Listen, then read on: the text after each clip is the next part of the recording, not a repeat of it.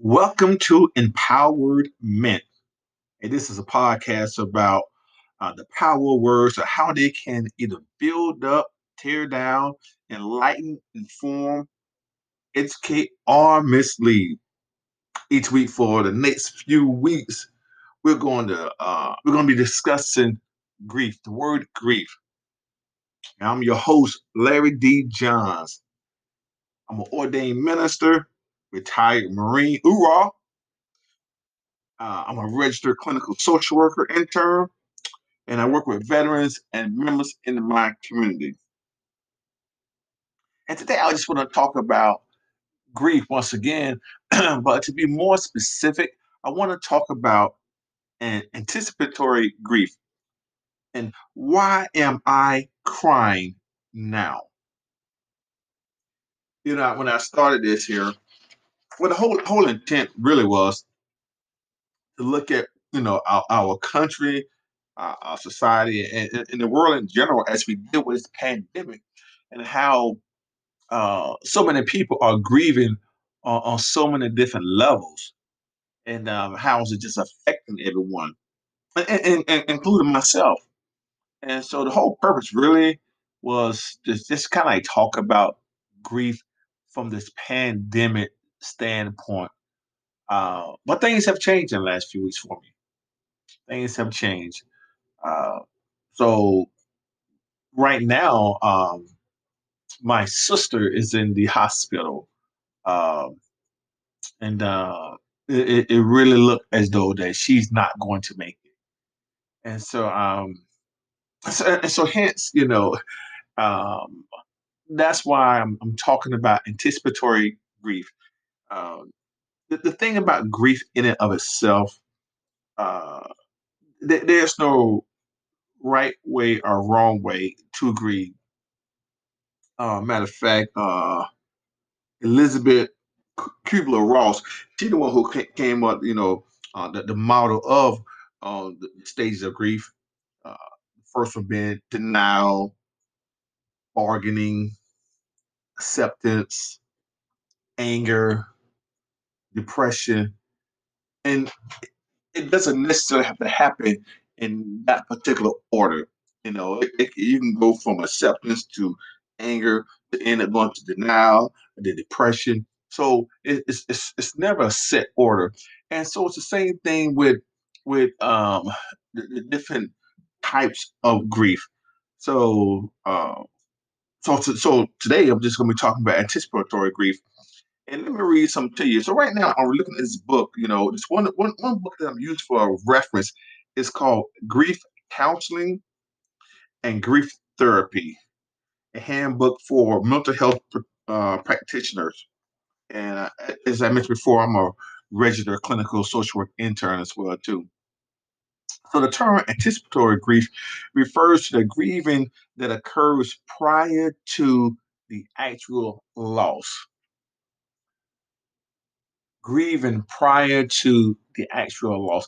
Now, in and of itself, it doesn't have to necessarily be a death of someone, but it's just the anticipation of losing something or losing someone. It could be your job through the, uh, it could be your job uh, due to the pandemic. It's closing down. There's no businesses.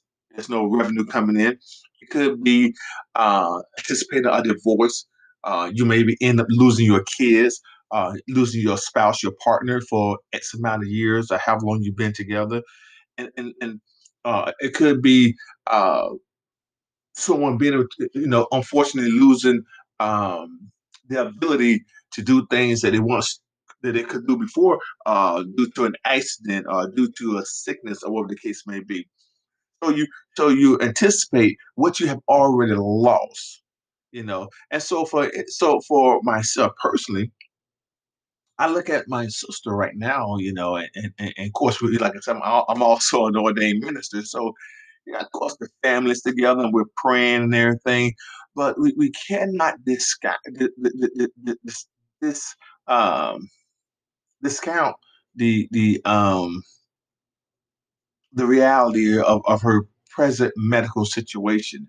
So we, we in essence, unfortunately, we have already lost something with her, the ability to communicate. the the, the ability to express to us how she's she's feeling and what she's thinking, to be able to have that dialogue, you know. Um, so so we have already lost that, and due to um, the medical situation that she's in right now, this critical stage, um, unfortunately, it's you know, death is imminent. You know, and and and if you live, you're surely going to die. That's what the Bible tells us, and, and and so we cannot be, you know, no one is immune from death. You know, but so so, but let's let's get back to this anticipatory grief. You know, so and and I see how difficult it is. It's been difficult for us because one with the pan, with the pandemic and uh, COVID nineteen restrictions it has it has prevented us from really being able to gather as a family and going to the hospital or the nursing home to visit her. Uh, due to the restrictions, you know, we we we we are, you know, we, are subject to only, you know, initially it was only one person a day that could visit her at the hospital. Uh, now they reduced they reduced the restrictions a little. Now it's two people uh, two family members or two friends that can visit her at the hospital uh, in that 24 hour period. And it's, it, it, it's painful. Um, um, and so when you have lost that, when when you have lost the ability to embrace your loved one through this, through this, um, through the re- restrictions of COVID 19, it makes it very difficult for the family. And so once again, so when you when you talk about anticipatory grief, you know, there's this this this there's all types of grief. You know, you got uh, normal grief when you you know it- it's like just grieving the process after the person dies and just going through that process. You know, you got complicated grief. You know, there's different types of grief. But like I say, it's, it's just nothing in in a, in a particular set order. Uh, what takes place is what takes place at that particular time. And so for us, it's anticipatory grief. And so the you know, so and some of you may be experiencing that yourself. And and, and then you find yourself crying and it's like you know you may be crying and, and then you have someone else another family member may look at you and say hey well, why are you crying? Why are you crying that you're crying as though that that, that he or she is have already gone. She she, she he or she has already died and, and that's not the case so therefore then, then now you begin to start feeling guilty and ashamed about your feelings and about your emotions because they are true, they are raw. But you just exposed that someone else who may not share um, the same sentiments that you do right now as pertains to your loved one. And see, each each person will grieve differently uh, for that person or that loved one, depending upon the relationship that they had with that individual. You know, I mean, a husband will grieve differently uh, uh, for his wife than a child would. You know, and in the same aspect, you know, the the the siblings a- agree differently for that for for their sister in that family. You know, because of the relationship. You know, and, what you had, what you had there. So the challenge is, uh, is to understand uh, where you are in this process. Understand that there's nothing wrong with grieving. You know, um, and, and, and as we talk about anticipatory grief, and, hopefully, even prayerfully, we'll talk about other grief as well too. But when you think about this here, one, one question comes to mind. It says, as I'm reading from this book, it says, uh, "Does it help post-death bereavement?" So, does it mean that when your loved one passed, does that help out with your grieving process? I can tell you because uh, once again, it depends on that personal relationship with the individual. The hardest thing is, you know, it, it's been it's dealing with this uh, um, particular type of grief, but it's important that you find support. It's important that you find support um, with someone who understands where you are right now. Uh, it's, it's a challenge, um, you know, especially when you're grieving grieving before that person even dies. You know, before death. No. no one likes to see their loved one suffer. No one. And we, we, we, we and I think that's one of the things that really pains everyone is that when you are in this position here and you see your loved one day in and day out or whenever you can and you only you know you you know that it's only a matter of time uh, before uh, you get the call uh, that your loved one has passed. So it's, it's a challenge, you know. And sometimes even in this right here, uh, you know, it talks about you know being able to express those feelings. Uh,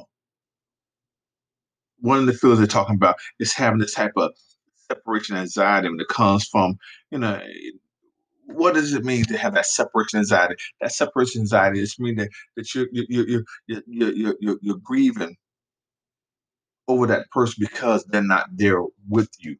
You know that person is not that person is close to to to the proximity of death. You know, but they. They, in, in but in essence, because they're not talking to you, and because you can't reach out and hold them, you can't love love on them like you would be because of COVID nineteen restrictions, it makes the whole process unbearable. It's a challenge in of itself. As a man of faith, I know the word of God says to be absent in the body is to be present with the Lord. The Bible also says that we do not grieve as the world do, you know, as though we don't have any hope. And I know I'm paraphrasing it, but nevertheless, see, when you love someone just as Jesus loved Lazarus, and he found out that Lazarus, his friend, died, the Bible said that he wept. He wept because of Lazarus' death. Weeping only shows your humanity, your love for your loved one. Knowing that you're gonna miss, that you're gonna miss what you once had. Knowing that, not not knowing that the, the, the, the, day that you walk out of the nursing home or the day that you walk, that you leave from the hospital, will not be the last time that you see that. Did you did you tell them everything that you wanted to tell them? Did you say the things that you wanted to say? That's that's the challenge. That's, that's the that's the, the the unknown is the one thing that gets us. You know, even as I go through this process myself, I, you know, and trying to process this here, I find myself even at my job today, just like wow, you know, I'm thinking about my time. I'm thinking about my time with my sister. Thinking about the the fun times. Thinking about how much I interacted with her and everything. You know, knowing that that time would never, knowing that we would never get that back again. Even if, if, if God was to do something miraculous, because He can, He's sovereign, and God can do exactly what He wants to do because He is so, so powerful. I believe that. But I understand now where my sister's at in relation to in her critical stage that she's in. Don't be afraid to embrace your pain. Self help. Find that group. Find that support groups. Find those individuals you can talk to. Take care of yourself during this process.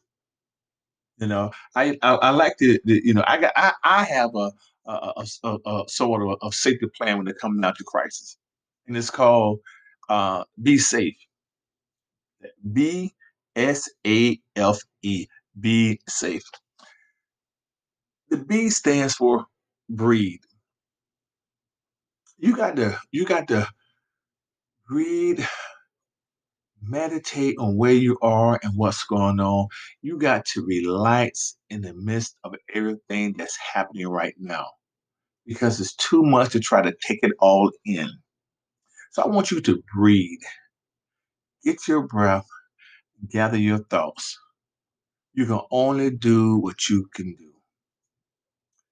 S, self care. During this process, you got to take care of yourself. You got to eat right.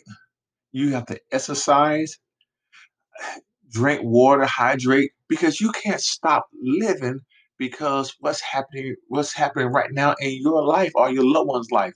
You can't stop. They will want you to continue to maintain your health. It's just like on an airplane.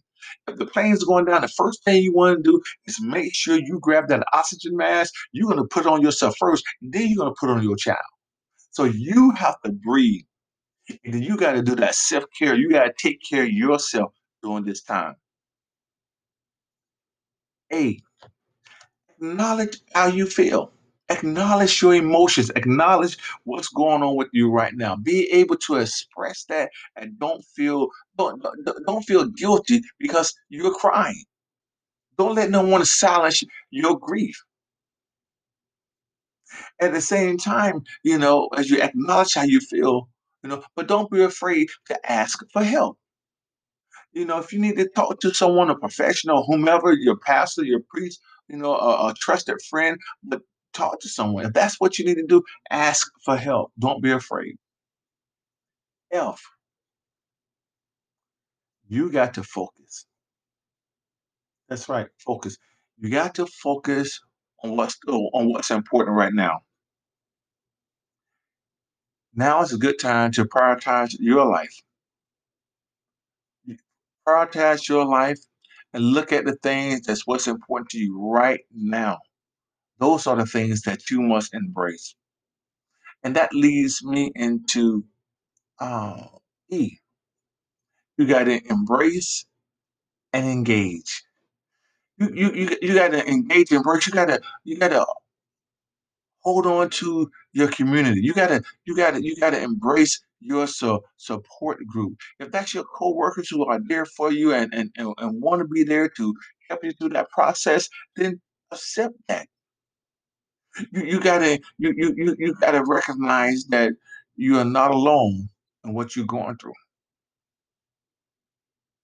There are people there that, that want to help you, you know. And um, Embrace it. Let me go back to F again. Focus. So, uh, and I forgot to mention this. Focus on your faith, your family, and your friends. You know, and and, and that goes to that, and that kind of move into uh, the E, which is an, an embrace and, and engage. That support group. Utilize it. Don't don't don't don't don't don't don't suffer in silence.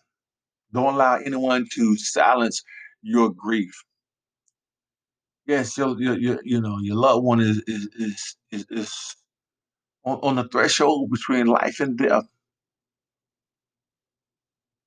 and there's nothing wrong with you crying because of the love that you have for them. No need to feel guilty. No need to feel ashamed or the things that you're thinking about. Funeral, uh, uh, uh, um, funeral expenses, uh, insurance. Uh, you know, having that type of conversation. It's not morbid. It's the reality of, of, um, based on the current situation. So be safe.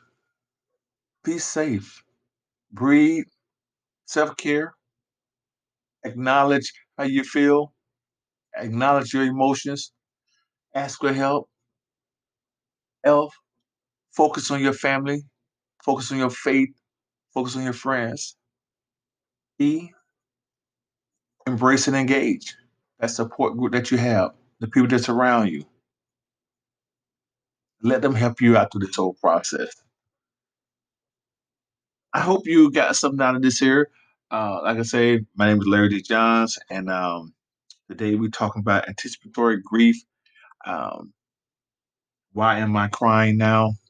You're crying now because of love that you have for your loved one. Nothing wrong with that.